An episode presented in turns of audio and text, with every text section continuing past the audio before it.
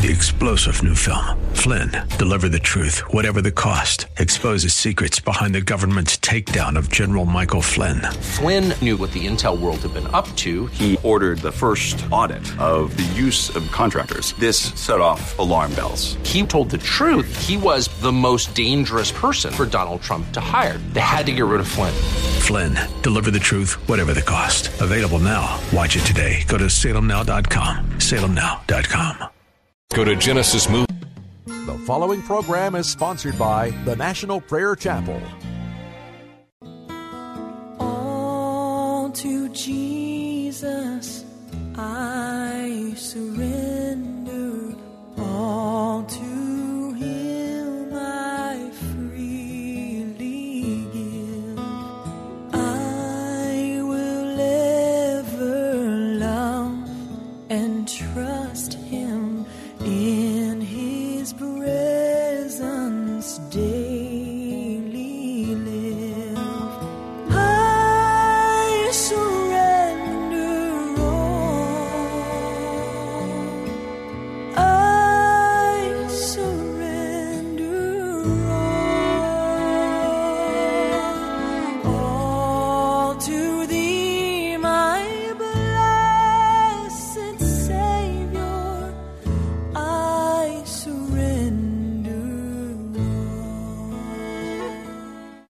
Today's sermon is pre recorded.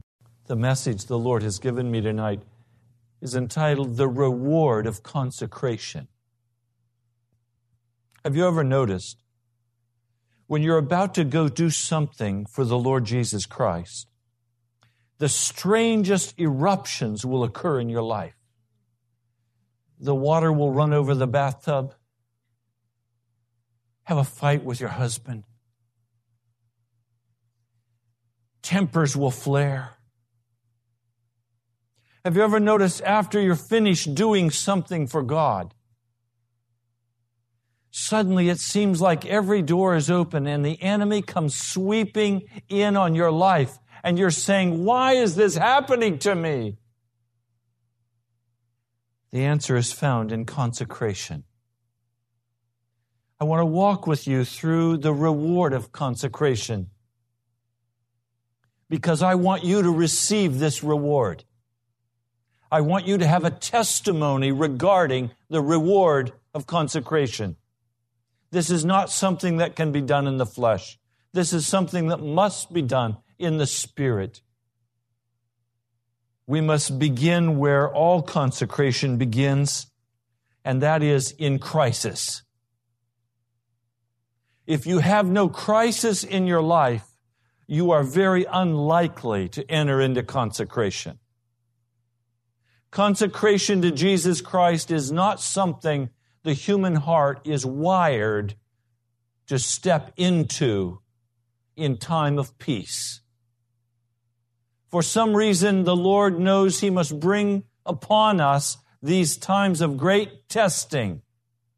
And as He brings these times of testing, we then have the opportunity to step into consecration. As long as we're fat and happy in the world, things are going our way, life is a bowl of cherries, and there are no pits, there will be no consecration. The devil will just sweep us on, and we'll live the good life, and we'll go to hell. So consecration always begins in crisis. And the crisis we'll speak about tonight was in the life of Jacob and his grown sons and his daughter, the daughter of Leah. They're in the land of the Canaanites. They have been promised that this whole land will belong to them, but yet they are wanderers and strangers in this land. They are in this land by faith. They are aliens in the land God has promised to give them as an inheritance. And Leah's daughter, Dinah, decides she's going to go out and visit the women of the land. And so as she is going out to visit the women of the land, a man sees her and he attacks her. He rapes her. And he sends a message then to Jacob saying, I want to marry your daughter. Well, Jacob says nothing until the sons come home.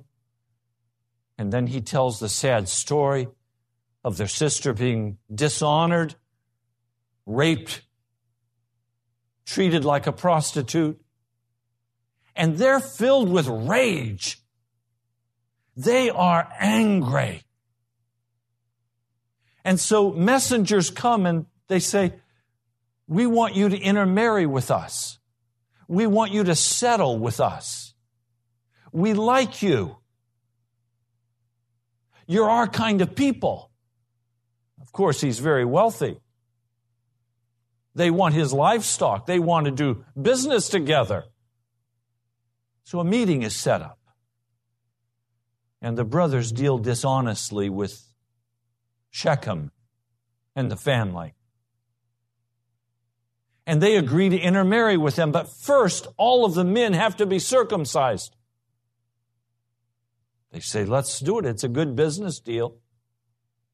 So all of the men are circumcised. This whole town. And then Simeon and Levi take their swords and they go in and attack these people. And they kill all the men. The other brothers join and they take captive all of the women and the children all of the livestock. They ransack the place, they burn it down. And now there's a crisis. Now, listen to what Jacob has to say in Genesis, the 35th chapter. We'll begin reading with verse 30. Then Jacob said to Simeon and Levi, You have brought trouble on me by making me a stench to the Canaanites and the Perizzites the people living in this land. We are a few in number, and if they join forces against me and attack me, I and my household will be destroyed. They replied, Should he have treated our sister like a prostitute? Now you have the perfect setup for consecration to begin to happen. What kind of crisis has God brought into your life? You see, we say the devil did it.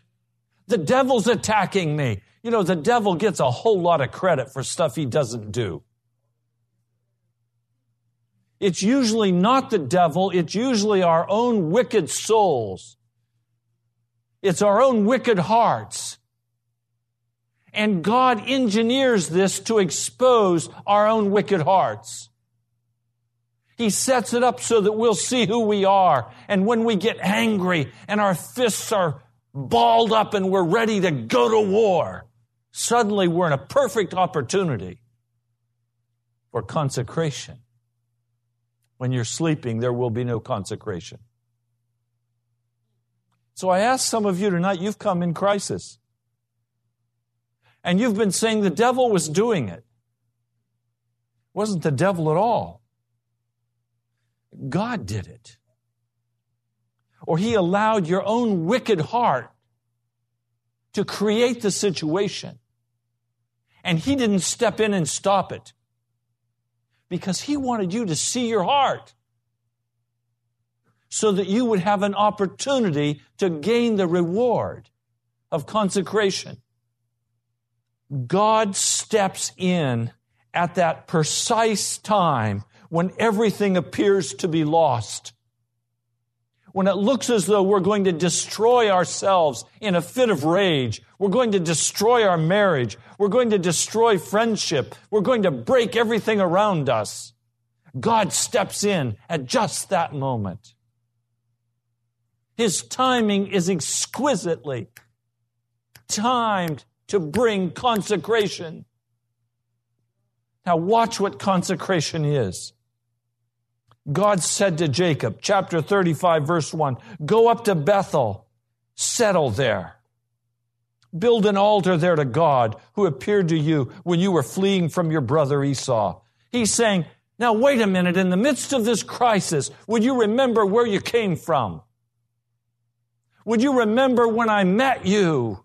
Would you remember when you saw a vision of a, of a great stairway reaching up into the sky and I spoke to you from that tall stairway? Would you remember when I spoke to you? The beginning of consecration is to remember something that has happened in the past where God has addressed us, where He's spoken to us. And which of you tonight can deny that God has spoken to you? At various times and in various ways in the past, you have felt the moving of the Holy Spirit in your heart and you have known that it was God speaking to you. And so when this crisis comes, he says, now travel back. Remember that place. Go back there. I'm going to meet you. So they go back to Bethel. Jacob said to his household and to all who were with him, Get rid of the foreign gods you have with you and purify yourselves and change your clothes. Then come and let us go up to Bethel. In other words, you can't just go back and expect God to meet you again in the same place He met you in the past if you take your sin with you. Because now you have more of an experience of the presence of God in your life. You've watched as He has worked. You've watched His miracles. You've seen Him move in your heart. You've watched as He softened your heart. So He's saying to you now, let's deal with these idols once and for all. Come back and meet God at Bethel, but before you go to Bethel, drop your foreign gods off. Don't try to take your foreign gods back with you to meet with God. Remember that attitude you've been carrying? That self righteousness that you carry? Those quick words of judgment that flow from your mouth? That excuse? That vindication? He's saying, just drop that off on the side and come on to Bethel. You don't need to accuse anybody anymore because you're the one God has the finger on. See, here's the problem. When crisis comes, we always think it's somebody else's problem. The first step of consecration is to recognize it's not somebody else's problem, it's my problem. And God is saying to me, come back to Bethel. Come back and meet me where I once met you before, but don't come into my presence carrying your idols. Drop them off. You don't need them. I'm going to be there for you. So let your idols go. Some of you have idols that you constantly sit on. They're those little idols. They seem innocent.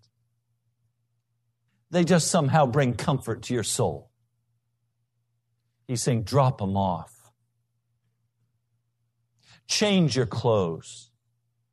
In other words, go take a bath. In other words, as you're going to go back now and you're, you're going to meet with God, don't come into his presence dirty. Take a bath. Wash your clothes. Now, you all recognize that the way you do this is by getting on your face before God and being absolutely honest with Him about how you feel and what you think and where you're at so that you pour out before God all of these false idols that you've been carrying and you tell him what they are and you say, I give them to you, Jesus. I give you authority over these things. You take them. And you also say to him, I'm tired of my dirty clothes. You wash me, put clean clothes on me. I can't do it. If I try, I'm like a little boy playing out in the mud and I'm trying to wash myself in the mud puddle.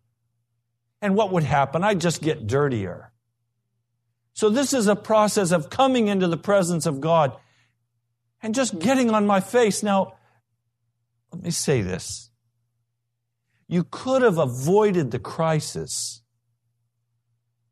if you had gone and gotten before God before the crisis occurred. You don't have to have the crisis.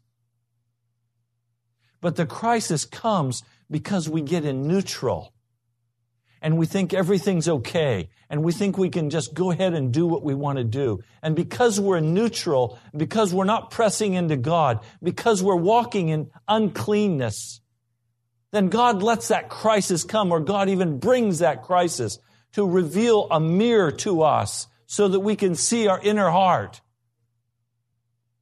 Jesus didn't need a crisis to be consecrated.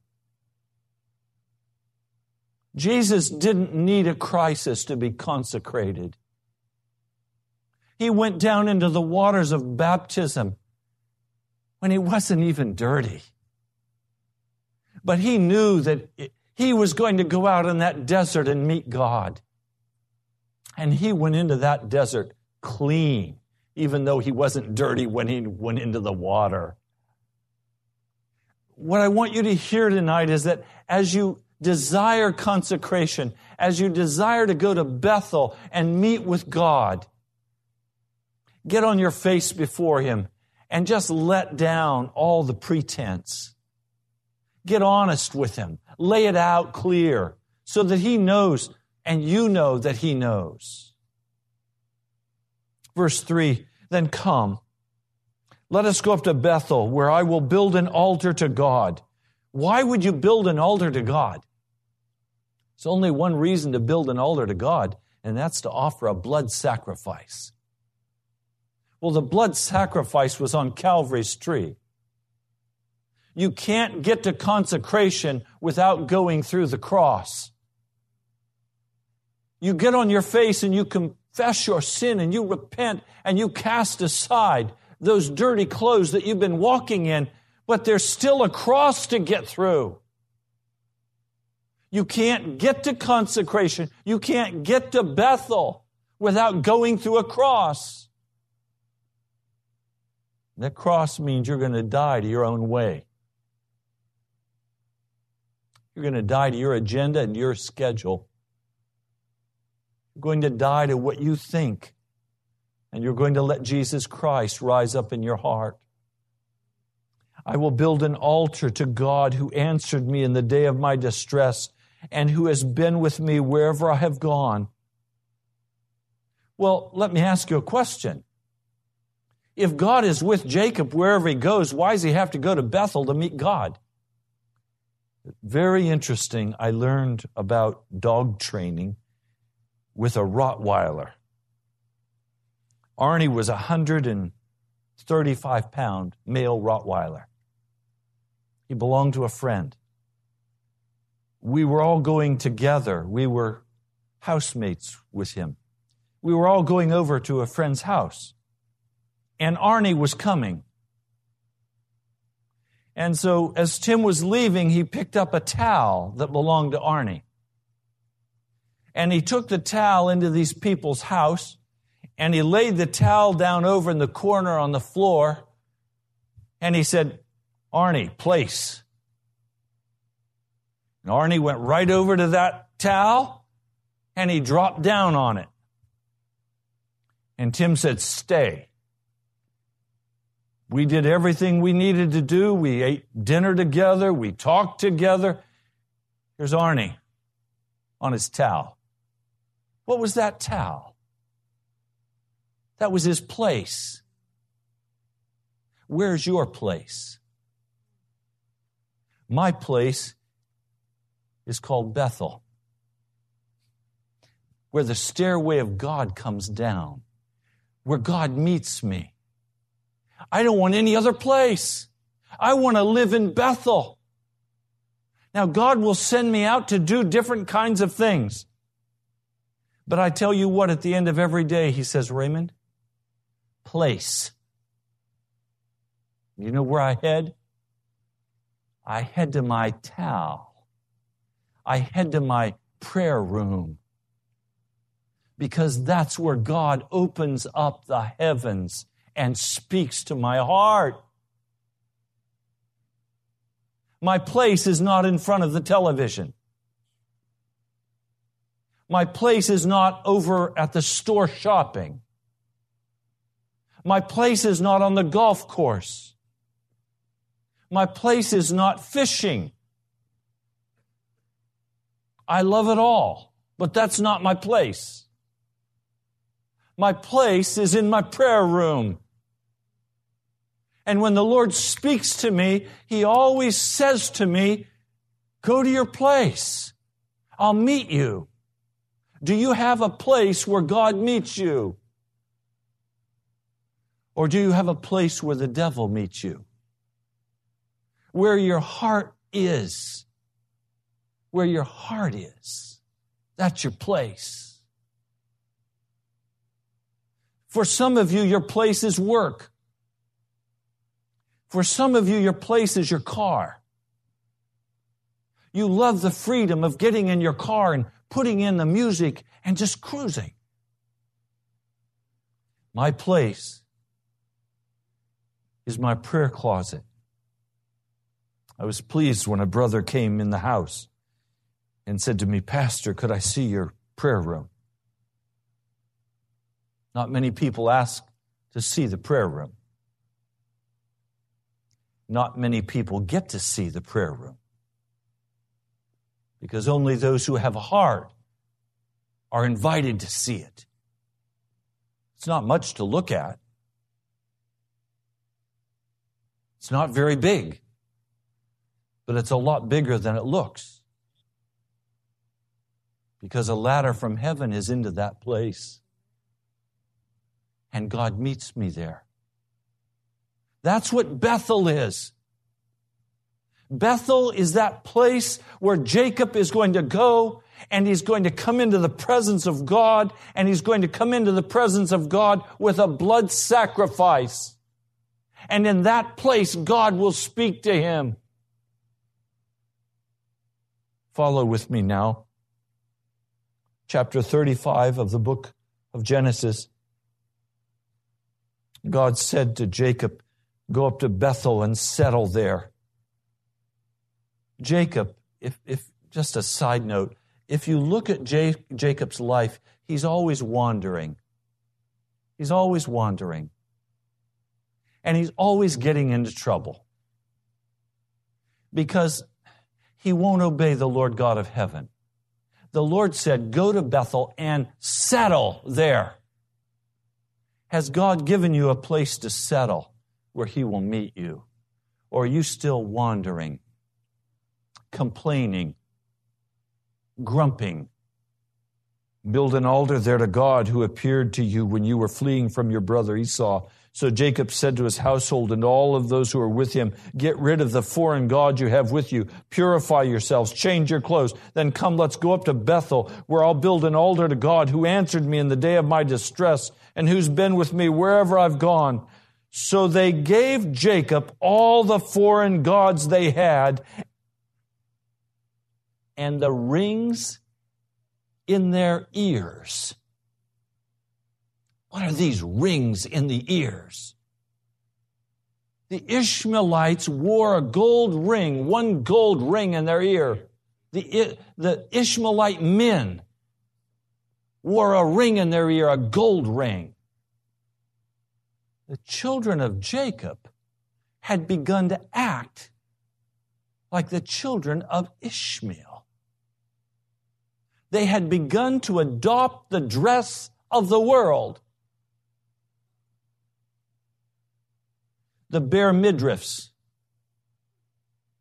the look of the world, the, the rings in the guy's ears. The whole world look. Can the world look at you and see by the way you dress that you are not one of the world? Can they look at you and, and see by the expression of your face that you are not of the world? We've said this many times, but I have to say it again. If it quacks like a duck, if it walks like a duck, if it looks like a duck, it's probably a duck. The children of Israel looked like, walked like, acted like the world. And consecration is when you begin to cast off these things and you say, I'm no longer going to walk in them. I'm going to take off the clothes that look like the world. You know, I would, I would love to have a, a social time with the church where we could have a, a watermelon fest and a, and a time of swimming at a swimming pool, a nice family time. You know what? I wouldn't even dare begin to do that in today's culture. I don't know what the people would show up and what kind of bathing suits they'd come in. I wouldn't trust a group of Christians to come together to go swimming together because of how they would be dressed. Is that true of your life? Is that true of your children's life? Do you look like and act like and walk like the world? Or have you determined to cast this aside, to not walk in this? They gave Jacob all the foreign gods and the rings in their ears. And Jacob buried them under the oak at Shechem. Now, please, I want you to get this picture. A great crisis comes upon them the bitterness of their heart is exposed. Bitterness with fists, harsh words. God steps in just at the right time. And then he says, Now lay aside your gods, lay aside your idols. Take off the rings from your ears, the Ishmaelite rings. Lay aside the things of the world. Don't walk that way anymore. This is consecration. Consecration is when I begin to step into the presence of God and I lay aside everything of the world so that I no longer have the freedom to walk in the world like the world walks.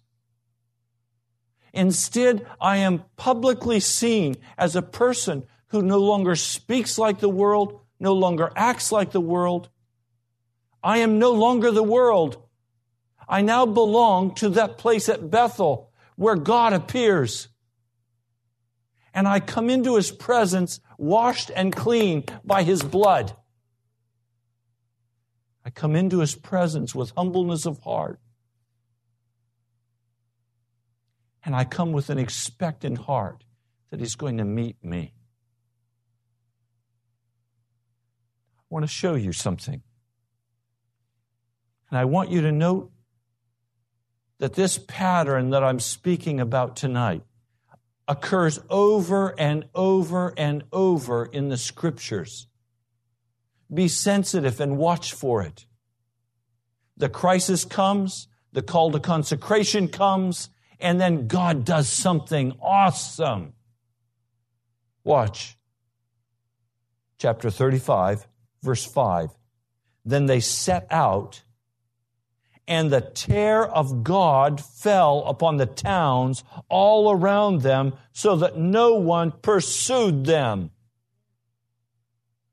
In other words, the power of God fell on the whole community surrounding this little band, this family.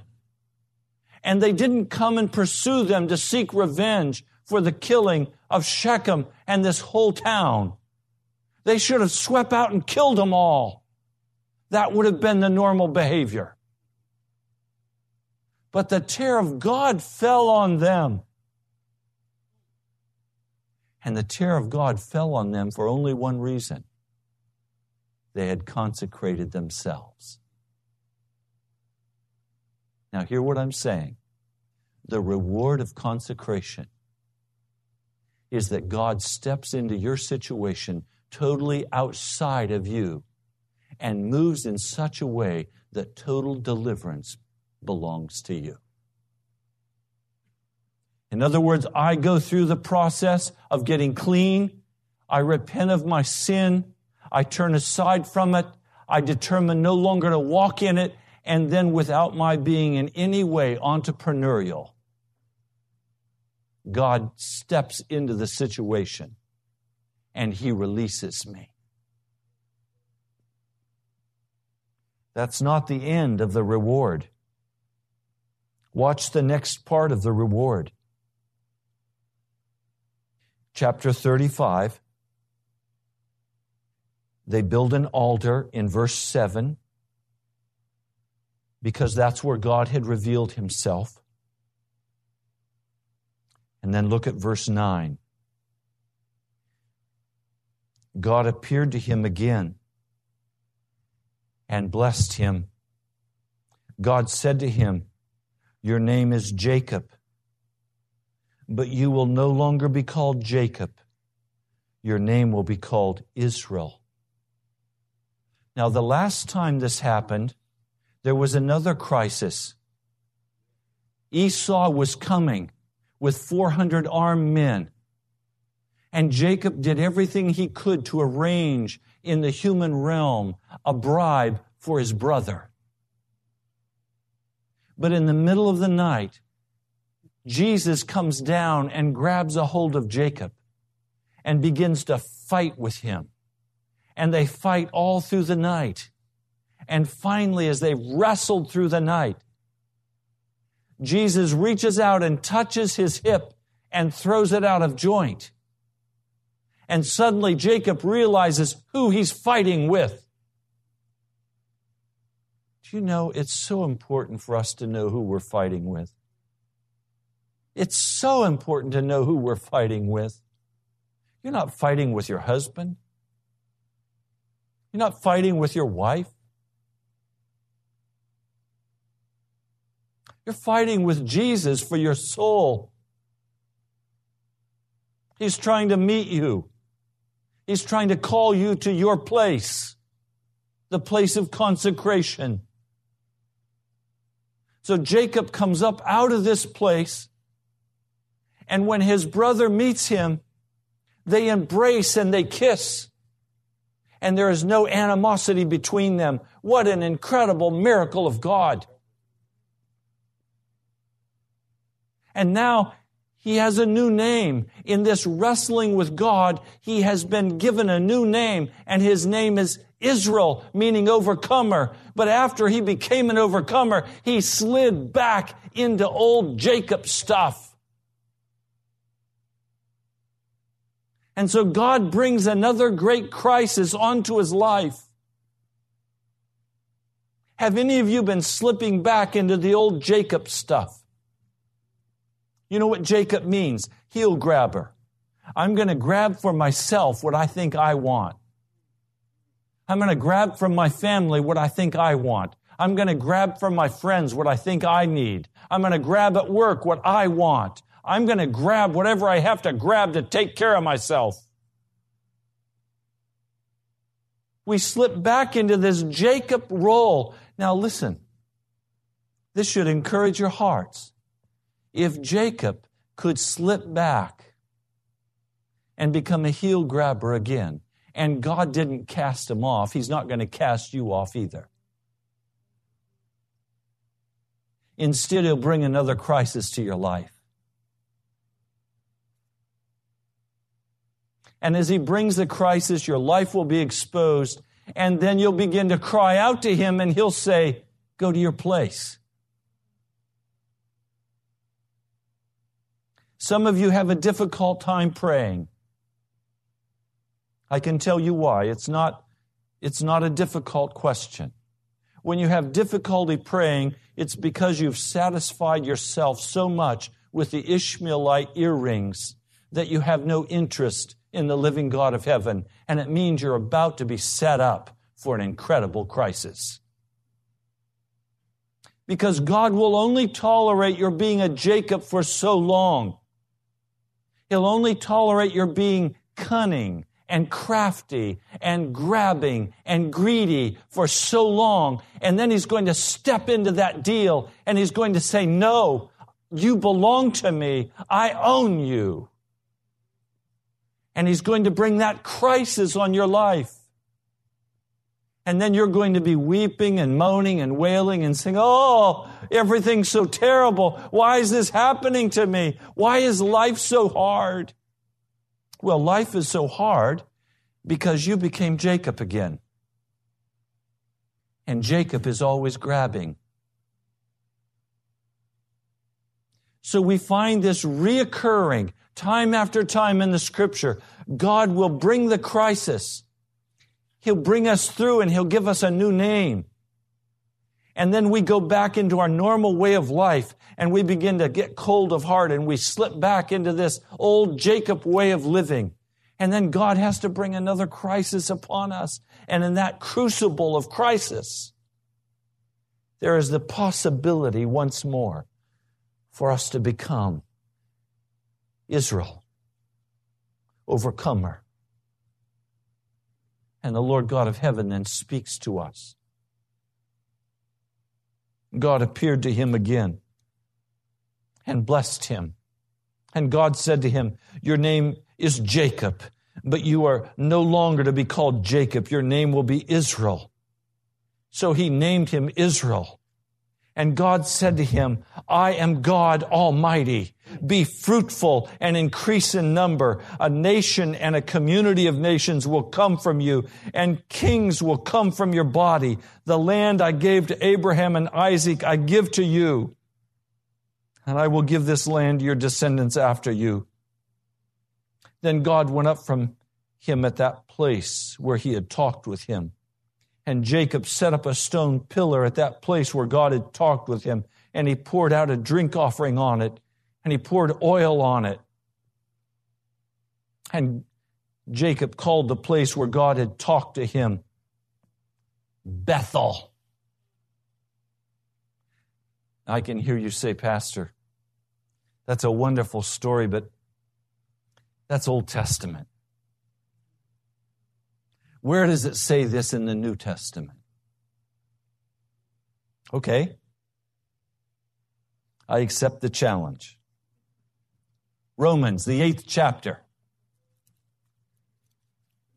Romans, the eighth chapter. Verse 12. Now it's going to be unadulterated. It's going to be straighter than it was in the old covenant.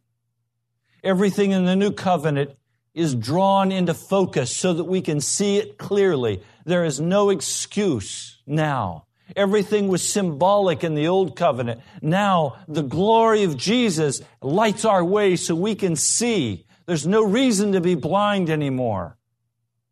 Now listen to the word. Verse 12, Romans 8, verse 12. Therefore, brothers, we have an obligation, but it is not to the sinful nature, or it is not to the Jacob nature to live according to it. For if you live according to the Jacob nature, you will die. But if by the Spirit you put to death the misdeeds of the body, you will live. That only happens at Bethel. You only put to death the misdeeds of the body when you go into the prayer closet with Jesus Christ and you let the blood of Jesus wash you clean. And when that blood washing happens, then I tell you, the Lord God of heaven will begin to speak to you about your future. Some of you want to know, oh, do you have a word for me? yes, I do. A very simple one repent. Oh, but Pastor, I want a word from you about my future. If you don't repent, you'll go to hell. That's the word. If you repent and turn aside from your wickedness, you'll go to heaven. That's the word. I mean, one meeting, a woman standing up front claiming to be a prophet of God. And she points to somebody in the congregation and she says, You have a power boat and you're very concerned about whether or not that boat is sold. The boat is sold. Don't worry about it anymore. And I'm saying, What? If God came with an oracle to speak to our hearts, He wouldn't talk to us about power boats. He'd come and speak to us about repentance from sin, getting washed and clean, being consecrated holy unto the Lord. He'd say, repent. This foolishness has filled the body of Christ. Gold dust falling from the ceiling. Diamonds falling from the, then I say stretch a whole big sheet out and collect it all and take it to the bank and pay your expenses. Now don't play games with God because those who are led by the Spirit of God are sons of God. For you did not receive a spirit that makes you a slave again to fear, but you received the spirit of sonship. And by him we cry, Abba, Daddy. That's the familiar term in the Greek. It means daddy, father. The Spirit Himself testifies with our spirit that we are God's children. Now, if we are children, then we are heirs, heirs of God and co-heirs with Christ, if indeed we share in His sufferings in order that we may also share in His glory. What are these sufferings that are being referred to? The suffering is the crisis that God brings into our lives to cause us to recognize our condition before God and be utterly washed and cleansed. When that crisis comes in your life, it reveals who you are. When you get bumped up against, you know what sloshes out? What's inside of you. When somebody says something to you you don't like, what comes out? What's inside. And so we come and the Lord begins to speak to us and say, if you'll get clean, if you will put to death the misdeeds of the body, you will live. Now, come on, Pastor. You can't really be serious. You expect me to walk righteously before God? Do you honestly expect me to do that? Yes. God expects you to do that not in your power, but in the power of the Spirit. He expects that all bitterness, all gossip, he expects that all despair, all accusation, he expects that everything of darkness, he expects the lusting after the things of the flesh will be finished. Now, I don't know what excuses you've been making for your own sin. But I want to tell you tonight that all of us make excuses for our sin, and we somehow make it seem less than it is. Somehow our sin is justified. You know, my mama was that way, my daddy was that way. I can't help it. I just do the best job I can. Eh, what do you expect from me? And the victim part just comes out in power. The Lord expects us to walk in righteousness before Him by the power of the living Spirit of Almighty God. And some of you have thought the Holy Spirit was just to make people fall down and look funny. Thrills and chills. No, the Holy Spirit wasn't sent for that. The Holy Spirit is not a magician. He's not here for entertainment. He's a Holy Spirit.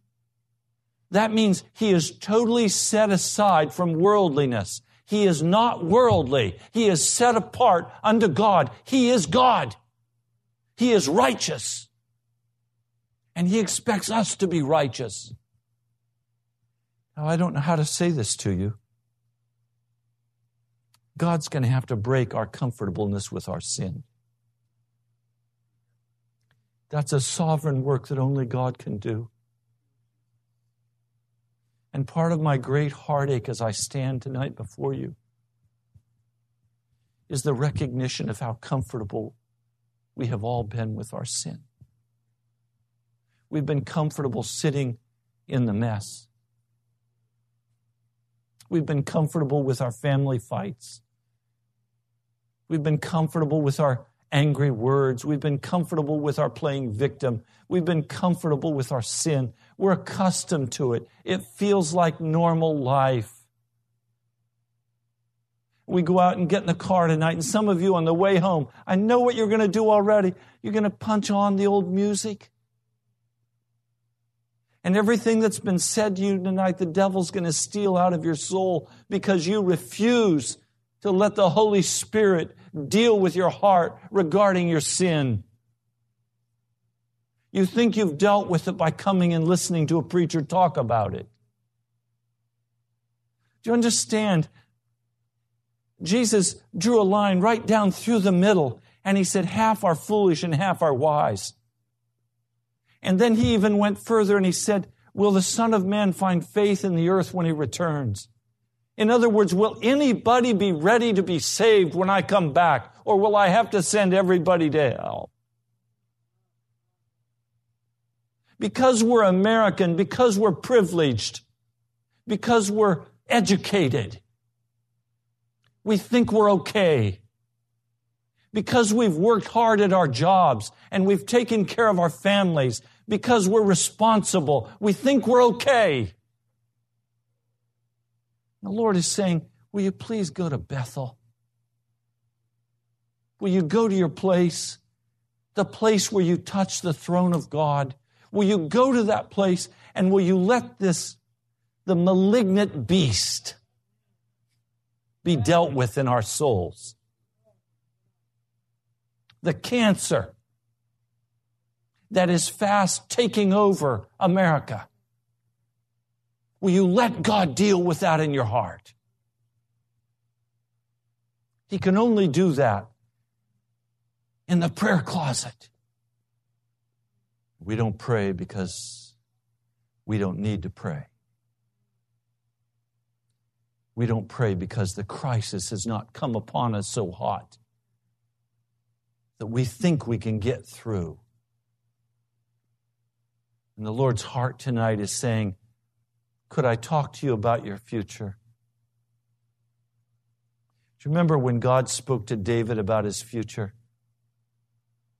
And David went in and sat before the Lord and he said, Lord, who am I that you would talk to me about my future? He was overwhelmed to the point of tears.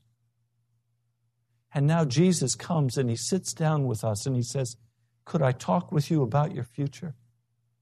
if you're willing to suffer, if you're willing to turn aside from this sin, if you're willing to give up the world, I'm going to make you my co heir over the kingdoms of the earth. That's what it says right here in Romans. He says, verse 17, chapter 8, now if we are children, then we are heirs, heirs of God, and co heirs with Christ, if indeed we share in his sufferings, in order that we might also share in his glory. What does it cost you to be a Christian? What price have you paid for following Jesus? If you've paid a price, that's your testimony. If you haven't paid a price, you have no testimony. Because you have no victory. Victory comes at a price. It means you have to take that Ishmaelite ring off your ear and you have to bury it in the ground. You can't bank it. You have to bury it. It means you have to wash your clothes. It means you take a bath. It means you have to be transformed into Israel. Overcomer. I consider that our present sufferings are not worth comparing with the glory that will be revealed in us. The creation waits in eager expectation for the sons of God to be revealed. You get the picture? standing on tiptoe, watching for you to come through in victory in Jesus Christ. Will you go to the prayer closet, brother, sister? Will you go to the prayer closet and will you get this work finished? Will you go to Bethel? If you will go to Bethel, you will receive the rewards of consecration. God will move in your life with majestic power, bringing you release from every sin. He will bring you into places of green pastures. He will bring peace to your soul. He will still the demons that taunt you. He will release you from being a heel grabber and he will establish you as an overcomer. He will do it by the power of the blood. But you have to go to the prayer closet. And you have to fight it out with God. Verse 23, and we close here. Not only so, but we ourselves who have the first fruits of the Spirit groan inwardly as we wait eagerly for our adoption as sons, the redemption of our bodies. In other words, the law of the Spirit of life says that when I plant a seed in the ground, a seed doesn't grow up, a plant grows up. We plant ourselves in the Spirit, and the same old spirit man doesn't grow back up subject to all of the sin of life.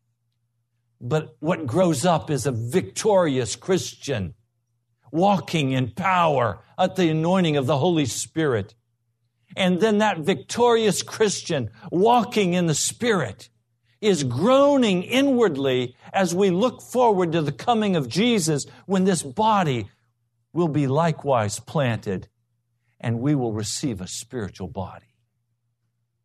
Oh, I tell you, I am homesick for Bethel. And I was just there this afternoon. I am homesick. I crave. In fact, Brother David Wilkerson calls it his craving room. Remember that?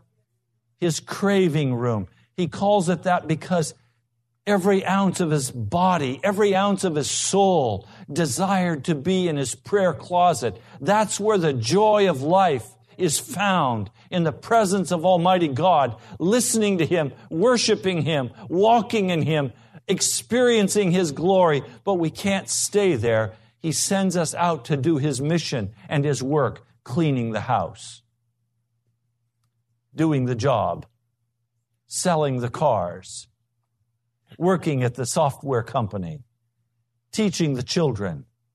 But our hearts crave, we're eager to get back into that prayer closet and into the presence of God where we can commune with Him and be filled and overflowing with the anointing of the Spirit of God.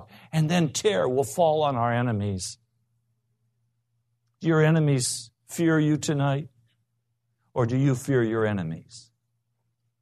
If you're fearing your enemies, it's because you have not spent time in Bethel. And it's time to go to Bethel. Thank you so much for joining us. You've been listening to Pilgrim's Progress, brought to you by the National Prayer Chapel in Woodbridge, Virginia. Come join us at nationalprayerchapel.com. great joy. Now